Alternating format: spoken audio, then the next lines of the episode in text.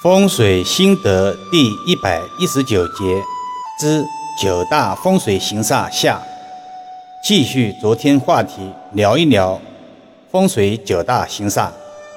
五枪煞，关于枪煞的话题，易遥老师之前也曾阐述过，大多是随笔带过。所谓一条马路一杆枪，是指阳宅在梯形路口交汇处。笔直的马路直冲自家宅院所形成的煞局气场，这是外峦头的格局，比较形象，也比较直观。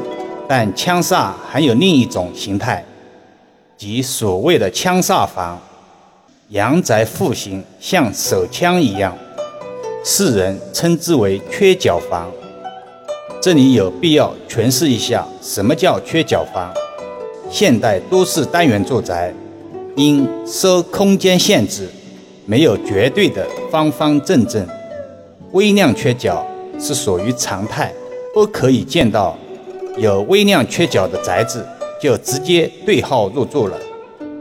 缺角房通常是指阳宅大面积缺角，所缺面积占整体住宅面积的五分之一以上，则定义为缺角房了。如果形态与手枪相似，便是枪煞房，泛指家人健康受损。六天斩煞，这个略懂风水常识的益友们都比较能理解。具体形态表现为两座高楼距离不远，导致两楼之间形成一道比较狭窄的空隙。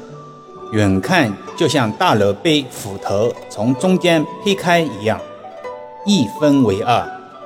天斩煞在上世纪城市中比较多见，一是人们比较不重视这些所谓的风水，二是城市规划不规范、建筑方案不成熟等客观原因所致。随着人们物质文明以及精神文明建设逐渐提高。现代都市建设中，相对而言，天斩煞存在案例越来越少了，但依然存在。天斩煞对血光、高危性疾病等有引动作用。七穿心煞，这个与枪煞有类似，也分内外。外穿心煞主要形态表现为住宅下有地铁或者隧道穿过。导致住宅地气磁场不稳，楼层越低，影响越大。而内穿心煞具体形态表现为家中横梁从大门中央穿过。易遥老师在这里有必要解释穿心煞中的“心”的内涵。风水专业术语叫做天心十道，涉及比较广泛，但易友们可以理解为中心即可。穿心即为穿过中心的意思，泛指宅运不稳、财运不稳、健康受损、血光磕碰等等。八廉贞煞，在风水中通常讲一些形状怪异、高尖、山石嶙峋或者春草不生、毫无生机的穷山，称之为火形山，因为廉贞星五行属火。是一颗凶煞之星，如果住宅背后有这样的山的话，变为犯廉贞煞。这里顺带一句，什么叫九星呢？九星分别为贪狼、巨门、禄权、文曲、廉贞、武曲、破军、主仆、右弼，有吉有凶。前面说的是外廉贞煞。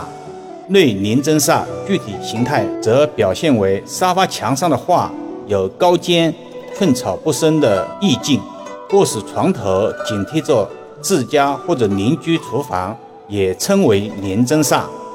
泛之则影响思维判断，小人入侵，无贵人提携之象。九穿堂煞，相信大家对这种称呼并不陌生。具体形态表现为大门对后门，大门对阳台，大门对窗户，窗户对窗户。简单来说，两个气口之间没有障碍物，让财气直来直去。熟悉易遥老师的易友们都知道，风水讲究取直有情，而让财气直线而去，则为左漏财，进财化水，看得到得不到，莫名其妙开支增多之象。今天的分享有些刹不住了，兴趣正浓。好了，今天先讲到这里吧。更多分享，请至易瑶文化主页收听、点评、转发、收藏。